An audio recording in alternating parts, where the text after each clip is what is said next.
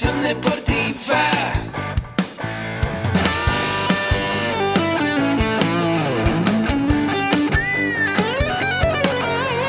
Yo soy Ahmed. Somos guerreros. Hola, bienvenido a la Asociación Mexicana de Educación Deportiva. Soy el doctor David Lezama, presidente de AMED, y es para mí un gusto darte la bienvenida a estos podcasts. Este programa está diseñado para compartir contigo conocimientos de los temas que nos apasionan a todos los que amamos el físico-constructivismo y el fitness y queremos mantener un estilo de vida saludable. Hablaremos entonces de entrenamiento, de nutrición, de suplementación, de farmacología y de un tema que cada vez toma más importancia, el marketing deportivo digital. Tendremos como invitados una gran variedad de opiniones y profesiones, entrenadores, nutriólogos, profesores de AMED, químicos farmacobiólogos, médicos, preparadores físicos y desde luego deportistas. Sus historias, consejos y testimonios te ayudarán a aumentar tus conocimientos y desde luego también tu número de entrenos de clientes, haciendo más exitosa y profesional tu profesión de entrenamiento deportivo. También aprenderás técnicas más eficaces del marketing que te ayudarán a monetizar esta profesión. Si quieres saber más de nosotros, visítanos en la casa virtual de la familia Med, www.amedweb.com. Hola, ¿qué tal? Nuevamente es un verdadero placer saludarlos. Mi nombre es Roberto Muñoz, soy licenciado en nutrición e instructor certificado en desarrollo muscular y fitness integral por la Asociación Mexicana de Educación Deportiva. Y bueno, en esta ocasión les quiero hablar de un tema súper importante y es la base de lo que es el desarrollo de la masa muscular, que es el entrenamiento de la fuerza. Me gustaría comenzar con definir primero que nada qué es fuerza, porque dependiendo el enfoque es su definición. Esta es una capacidad que eh, constituye al cuerpo humano, es importantísimo y se puede manifestar de acuerdo a diversos objetivos en condiciones particulares que se puedan presentar, ¿verdad? Y esto, pues bueno, puede ser desde la visión eh, fisiológica, que por definición, hablando de fisiología, la fuerza es una capacidad motora que va a manifestarse por la acción conjunta y coordinada de nuestro sistema nervioso y muscular, esto con la finalidad de generar una tensión y así producir la fuerza. Esta fuerza se va a manifestar por medio de la capacidad de deformar un cuerpo, la aceleración del mismo, o bien detener su movimiento y al mismo tiempo variar la dirección. Por ejemplo, si viene una pelota hacia ti, pues lo que puedes hacer rápidamente es colocar la mano y, enfrente de tu cara y empujarla, ¿no? ¿Por qué? Porque obviamente vas a cambiar el destino de esa pelota que a lo mejor iba a impactar tu rostro y con la mano, con la fuerza de tu mano vas a poder desviar esa dirección o bien detener su movimiento, que es frenar la aceleración. Si nos vamos al punto de vista físico, esta es, es decir, la fuerza va a ser el resultado de la masa por la aceleración, que bueno, estos son más que nada conceptos físicos, y esto va a ser en relación con el movimiento, ¿no? Al aplicar una fuerza desde nuestro sistema neuromuscular, porque tiene que haber una información que se envía de, por medio de las neuronas hacia la placa muscular donde va a activar, perdón, va a activar diferentes fibras musculares. Esto se va a transmitir en distintas características de acuerdo al peso, tamaño, forma del cuerpo que nosotros vayamos a aplicar esa fuerza.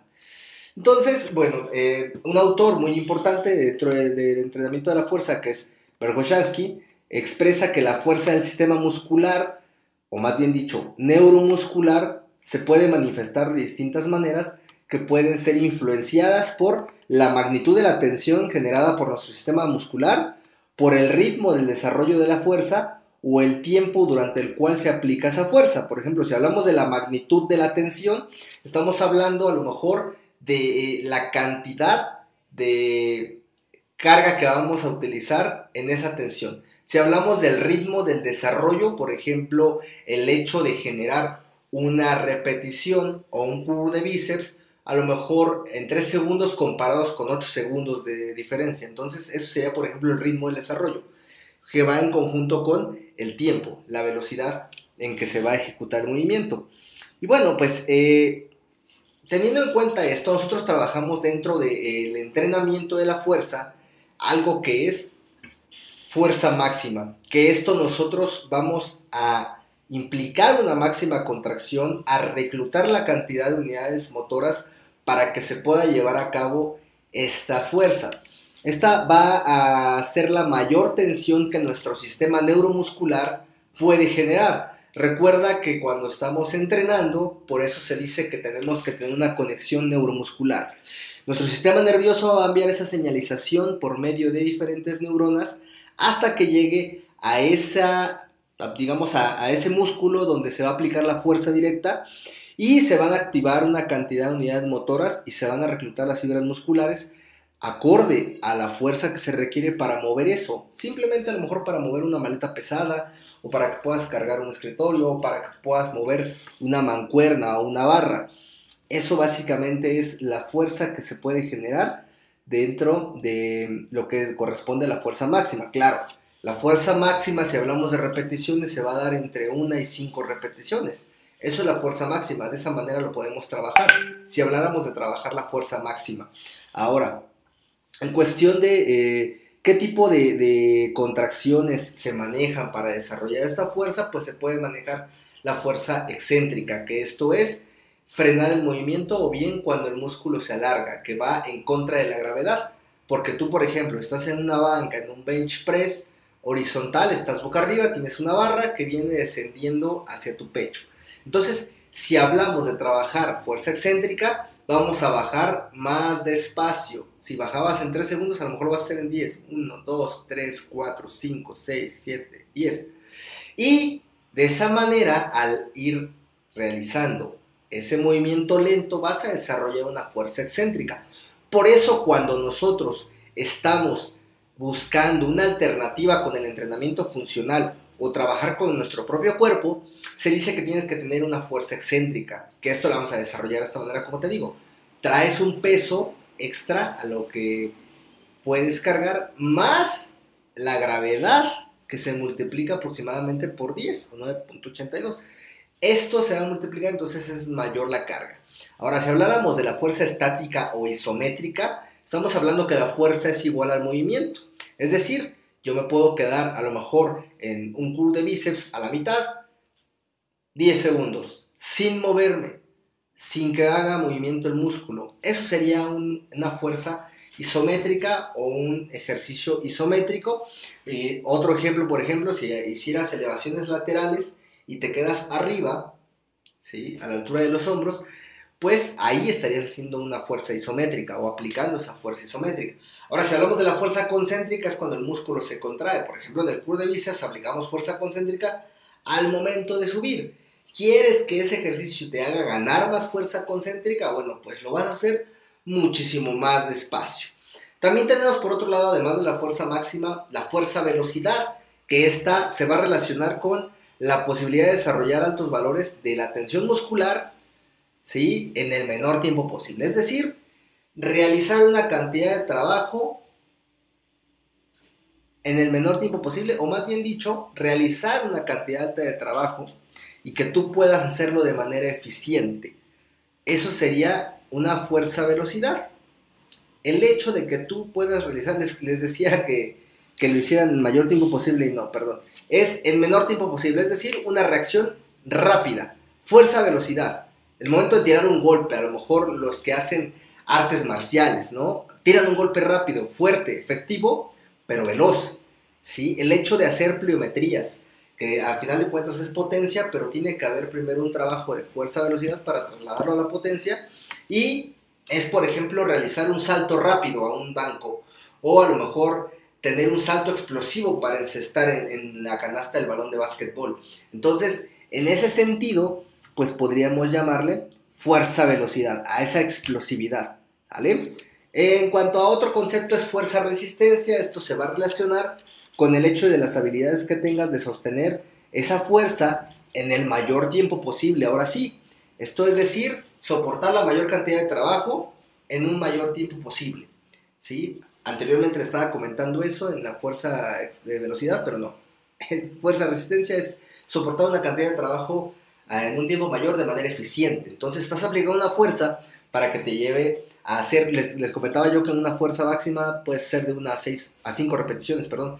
En una fuerza resistencia a lo mejor haces 15, 20 repeticiones, básicamente. Si lo trasladamos a fuerza hipertrofia, la fuerza hipertrofia se da entre 6 y 12 repeticiones. Esas son unas manifestaciones básicas de la fuerza de las cuales va a haber distintos factores de acuerdo a los objetivos de trabajo que tengan las personas, a las adaptaciones específicas que cada una de ellas vaya a tener, la magnitud de la resistencia que vayan a vencer, el tiempo que van a aplicar la fuerza, etcétera. Realmente hay muchas manifestaciones dentro de esto. Ahora, quiero hablarte, además de esto, de unos principios del entrenamiento de la fuerza que se deben de tomar en cuenta cuando tú estás buscando entrenar o aplicar la fuerza para el entrenamiento. Esto eh, tiene una gran importancia. Hay varios principios del entrenamiento dentro, voy a hablarte de, de tres nada más ahorita, que es uno de ellos el principio de progresión. Es decir, que te vayas adaptando a la carga de trabajo y vayas haciendo variaciones paulatinamente. Esto se va a ir produciendo a lo largo del proceso de entrenamiento, que podemos hablar en seis meses, en ocho meses, en un año. ¿sí? Tienes que ir eh, progresando. Este principio de progresión nace porque en la antigua Grecia, si no me equivoco, estaba Milo de Crotona. Milo de Crotona empezó a cargar un ternero bebé en sus hombros y posteriormente siguió todos los días desplazándose con ese ternero hasta que el ternero pues, era una, gran cantidad de, peso total que traía encima conforme fue creciendo, por supuesto. Entonces, de ahí deriva el principio de progresión. Por supuesto que al tener tú una progresión, vas a poder tener un desarrollo óptimo de la fuerza y, por supuesto, de la masa muscular. Si hablamos de, eh, en segundo lugar, el principio de sobrecarga, esto se basa en el efecto positivo del entrenamiento de, la fuerza, que es lo que estamos trabajando, donde vamos a estar hablando de que requieres tener una carga de trabajo extra para que realmente haya una sobrecarga y también se dé el desarrollo y que esto va relacionado con el primer principio que veíamos, o más dicho que les contaba, el principio de progresión. Y por último, el día de hoy te quiero contar del principio de especificidad que esto va a hacer referencia a considerar los objetivos de cada persona, de cada sujeto, cliente o como le llames, o entreno. Entonces, esto es especificidad. Es decir, él es futbolista, él requiere a lo mejor tener más fuerza para correr, más explosividad, más fuerza, velocidad. A lo mejor él no está buscando verse estético, a diferencia de una persona que a lo mejor tiene sobrepeso, obesidad, quiere bajar su porcentaje de grasa o el competidor del culturismo. El entrenamiento de la fuerza tiene que ser enfocado de acuerdo a cada objetivo de cada persona. No podemos generalizar que todos van sobre el mismo objetivo. A eso se refiere el principio de especificidad. Ahora, hay que tener ciertos elementos para programar los entrenamientos de fuerza. Si esto es de acuerdo a los principios anteriores que ya veíamos, tenemos que analizar qué necesidades tiene, qué es lo que él quiere, pero también analizar en la estructura en cuanto a los movimientos, si tiene coordinación, si tiene estabilidad, si tiene la suficiente resistencia, etc. Tenemos que analizar esas necesidades que vamos a trabajar en el entrenamiento de fuerza. Vamos a seleccionar los ejercicios adecuados para realizar ese entrenamiento, que esto es a lo mejor ponerle una sentadilla libre, a lo mejor hacer peso muerto, etc. Los diferentes ejercicios que vamos a desarrollar. Frecuencia, cada cuándo va a entrenar de acuerdo al objetivo. ¿Va a ser fuerza máxima o a lo mejor va a ser fuerza hipertrofia? Requiere entrenar 3 a 6 días o a lo mejor nada más puede entrenar tres días, tenemos que llegar a un acuerdo junto con nuestro cliente. El orden de los ejercicios, o sea, cuál va primero, cuál va después, voy a hacer un sistema de entrenamiento a lo mejor de prefatiga, que es decir, voy a hacer un movimiento uniarticular con un multiarticular. Un ejemplo de esto sería, voy a hacer curl de bíceps con un remo eh, al esternón para trabajar los músculos dorsales. Estamos trabajando bíceps y al mismo tiempo espalda, se llama un, ejercicio prefatiga o una biserie de acuerdo a lo que vayamos a trabajar. La carga de entrenamiento, cuánto del porcentaje de un ORM le voy a determinar a la persona para que pueda trabajar en su ejercicio de acuerdo al objetivo, cuántas repeticiones también de acuerdo a la carga, ¿no? el volumen, es decir, cuántas series va a hacer en total y cuánto tiempo le voy a dar de descanso entre series, cuántas horas o cuántos días le voy a dar descanso entre las series. Entonces, es importante tener en cuenta todos estos para el desarrollo del entrenamiento de la fuerza y se puedan llevar a cabo pues los ejercicios adecuados, que se tiene que tomar en cuenta pues eh, las características personales, como se decía en análisis de necesidades, pues para ver si la persona está apta para determinados ejercicios. Si no, siempre recuerda, el entrenamiento lo puede hacer todo el mundo, a diferentes edades, niños, adultos mayores, adultos jóvenes, mujeres embarazadas, etcétera, diabéticos, etcétera. Pueden hacerlo diversas poblaciones. Nada más hay que tener en cuenta que hay personas que no están aptas para determinados ejercicios o determinados movimientos. Entonces hay que hacer un análisis completo y bueno, pues eh, en esta ocasión te hablé del entrenamiento de fuerza. Yo espero que te pueda servir. Si tienes alguna duda, puedes contactarme en mi Facebook que es Roberto Rocco, Instagram Roberto Rocco. También nos puedes sugerir algunos temas. Te invito a que te capacites en la Asociación Mexicana de Educación Deportiva, donde tiene diversidad de cursos, diplomados, licenciatura en acondicionamiento físico, donde puedes aprender estos temas y mucho más. Me encanta platicar contigo y nos vemos en la próxima emisión que tengamos. Hasta la próxima.